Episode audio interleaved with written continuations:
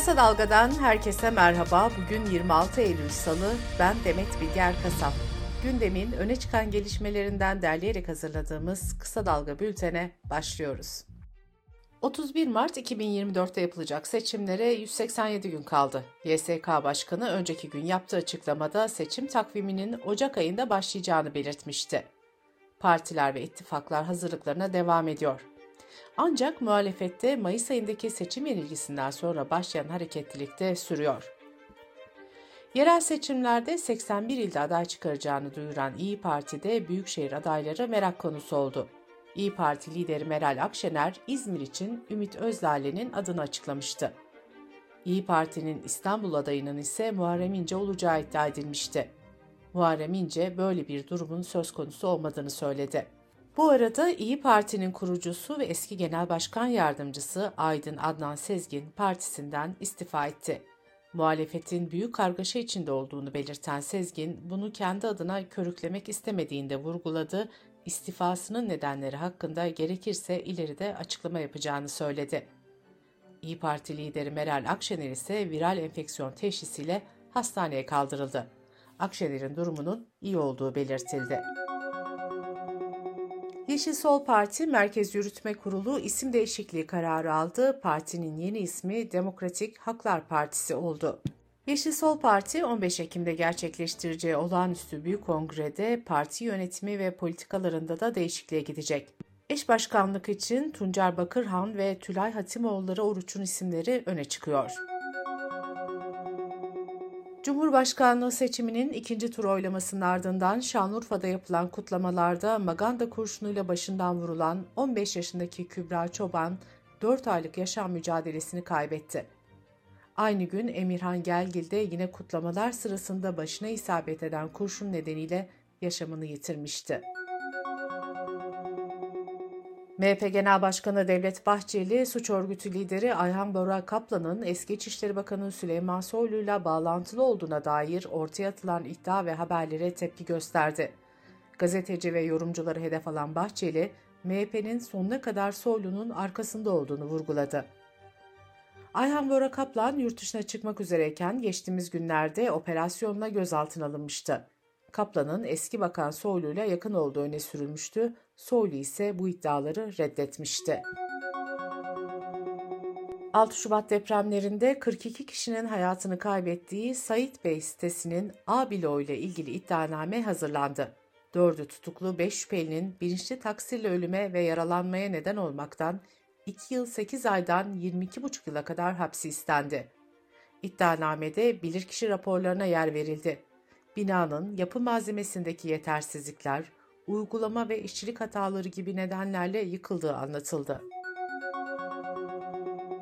Maraş depremlerinden sonra koruyucu aile ve evlat edinme başvurularında artış olmuştu. Aile ve Sosyal Hizmetler Bakanı Mahinur Özdemir Göktaş son durumu açıkladı. Depremlerden önce 669 olan koruyucu aile başvurusu depremlerden sonra 328 bini aştı.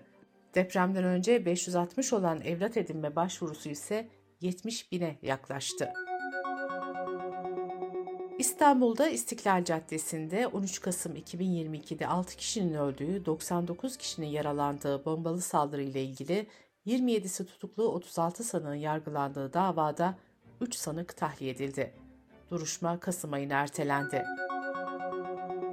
Kayseri'nin Melikgazi ilçesinde türkülere konu olan Gesi bağları şehirleşme nedeniyle yok olma noktasına geldi. Mahalle muhtarı Yusuf Çelebi'nin verdiği bilgilere göre üzüm bağlarının %80'i kayboldu. Çelebi, Gesi bağları artık sadece türkülerde kalacak dedi. İstanbul'da barajların doluluk oranı son iki haftadır aralıksız şekilde düşüyor. Son verilere göre doluluk oranı %23'lere kadar geriledi. İstanbul Valiliği sokakta yaşayan evsiz vatandaşları kalıcı olarak kamu misafirhanelerine yerleştirmeye başladı. İlk uygulamada 69 kişi evsizler için oluşturulan merkezlere yerleştirildi. Bu uygulamayla sokakta yaşayan kimsenin kalmaması hedefleniyor.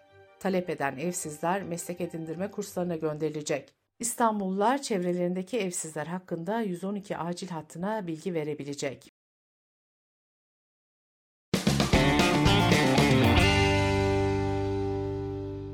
Kısa Dalga Bülten'de sırada ekonomi haberleri var. Başta gıda, ulaşım ve barınma olmak üzere tüm alanlarda hızlanan fiyat artışları açlık ve yoksulluk riskini her geçen gün artırıyor. Birleşik Kamu İş Konfederasyonu'nun araştırmasına göre 4 kişilik bir ailenin açlık sınırı 13.701 liradan 14.542 liraya kadar yükseldi. Açlık sınırı asgari ücretin 3.000 lira üzerine çıktı. Yoksulluk sınırı ise 41.651 lira olarak hesaplandı.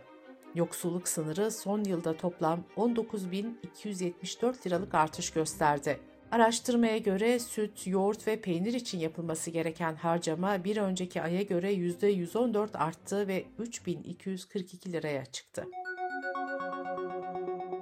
Ekonomik kriz icra davalarını da arttırdı. Adalet Bakanlığı'nın verilerine göre 2022 yılında dosya sayısı 33 milyonu aştı. 2016-2022 döneminde dosya sayısındaki artış %27'yi buldu. Sayıştay'ın 2022 yılı SGK denetim raporuna göre ise icra memuru başına düşen icra dosya sayısı 5000'i aşmış durumda. Merkez Bankası Türk Lirası dönüşümlü kur korumalı mevduat hesaplarında asgari faiz zorunluluğunu kaldırdı. Böylece bankaların TL dönüşümlü kur korumalı hesaplara politika faizinin altında faiz verebilmesinin önü açıldı. Merkez Bankası Başkanı Hafize Gaye Erkan da TL varlıkları yönelik yerel ve uluslararası talebi arttırmaya kararlı olduklarını söyledi. Hükümet depremler nedeniyle oluşan finansman ihtiyacını gerekçe göstererek tüm taşıtlardan 2023 yılı için bir kereye özgü iki kere motorlu taşıtlar vergisi alınmasına karar vermişti. CHP ise bu düzenlemeyi yargıya taşımıştı. CHP'nin başvurusu Anayasa Mahkemesi Genel Kurulu'nda Perşembe günü esastan görüşülerek karara bağlanacak. Dış politika ve dünyadan gelişmelerle bültenimize devam ediyoruz. Azerbaycan'ın Dağlı Karabağ'a yönelik bir gün süren operasyonuyla başlayan gerilim devam ediyor. Ermenistan hükümeti Dağlı Karabağ'dan ayrılan yaklaşık 3000 kişinin sınırı geçerek Ermenistan'a ulaştığını açıkladı. Karabağ'daki gelişmenin ardından Ermenistan'da protestolar düzenlenmiş ve Başbakan Nikol Paşinyan'ın istifası istenmişti. Muhaliflerin başlattığı eylemler sürerken 8 kişi darbe girişimi ve başbakanı suikast iddiasıyla gözaltına alındı. Gözaltına alınanların üst düzey asker olduğu belirtildi. Bu arada Azerbaycan ile Ermenistan arasında bugün Belçika'nın başkenti Brüksel'de bir görüşme gerçekleşmesi bekleniyor. Görüşmede Azerbaycan Cumhurbaşkanı Müşavir Hikmet Hacıyev ile Ermenistan Güvenlik Konseyi Genel Sekreteri Armen Grigoryan'ın bir araya gelmesi bekleniyor. Öte yandan Cumhurbaşkanı Erdoğan da Azerbaycan Cumhurbaşkanı Aliyev'in daveti üzerine dün Nahçıvan Özerk Cumhuriyeti'ni ziyaret etti. İletişim Başkanlığı'ndan yapılan açıklamada Erdoğan ile Aliyev arasındaki görüşmelerde Karabağ'daki son gelişmelerinde el alınacağı vurgulandı. Yunanistan'da ana muhalefet partisi Radikal Sol İttifakı'nda genel başkanlık yarışı sonuçlandı. Siriza liderliğine iş adamı Stefanos Kaselakis seçildi. 35 yaşındaki Kaselakis'in ABD Başkanı Joe Biden'ın 2008'deki kampanyasında gönüllü çalışması gündem olmuştu. Kaselakis 2019 yılında da ABD merkezli Goldman Sachs'ın risk yönetimi departmanında çalışmıştı. Kosova'da Sırpların çoğunlukta olduğu kuzey bölgesinde bir polisin pusuya düşürülerek öldürülmesiyle yükselen tansiyon düştü. Kosova hükümeti bölgenin kontrol altına alındığını duyurdu. Polis iki saldırganın da gözaltına alındığını belirtti. Fransa, eski sömürgesi Nijer'deki büyükelçisini ve bu ülkede görev yapan askerlerini geri çekeceğini duyurdu. Junta yönetimi hava sahasını ticari uçuşları da kapsayacak şekilde Fransa'ya kapatmıştı. Bunun üzerine de Fransa Cumhurbaşkanı Macron, Nijer'deki askerlerini yıl sonuna kadar çekeceklerini açıkladı. Nijer'de demokratik yollarla seçilmiş Cumhurbaşkanı Bazoum, Temmuz ayında bir darbeyle görevden alınmıştı. İngiltere onlarca polisin silah bırakmasını konuşuyor. Londra'da geçen yıl bir siyahın öldürülmesiyle ilgili şüpheli polisin yargılanmasına başlandı. Bunun üzerine de onlarca polis silah ruhsatlarını iade etmeye başladı. BBC'nin aktardığına göre Savunma Bakanlığı ihtiyaç olursa bu polislerin yerine askerin devreye girebileceğini bildirdi. Silahlarını teslim eden polislerin yerine şimdilik başka bölgelerden getirilen polisler görev yapıyor. Fransa'da 2024 yılında düzenlenecek Paris Olimpiyat Oyunlarında Fransız sporcuların başörtüsü takması yasaklandı. İtalya'nın ünlü mafya liderlerinden Messina Denaro 61 yaşında hapishanede öldü. 30 yıl boyunca polisten kaçan ve geçen Ocak ayında yakalanan Denaro kolon kanseri tedavisi görüyordu. Denaro İtalyan basını tarafından son baba olarak adlandırılıyordu. NASA'nın uzay aracı 4,5 milyar yıllık asteroid örneklerini dünyaya getirdi. Bir araba lastiği büyüklüğündeki kapsül saniyede 12 kilometrelik hızıyla gökyüzünde bir ateş topu oluşturdu. Kapsül, ABD'nin Utah eyaletinde bir çöle yumuşak iniş yaptı.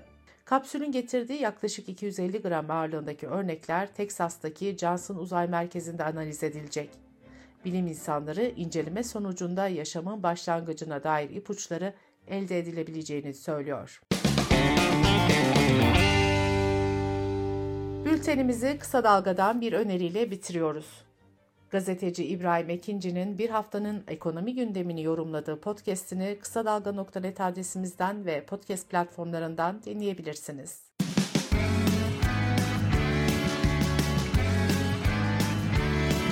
Kulağınız bizde olsun. Kısa Dalga Podcast.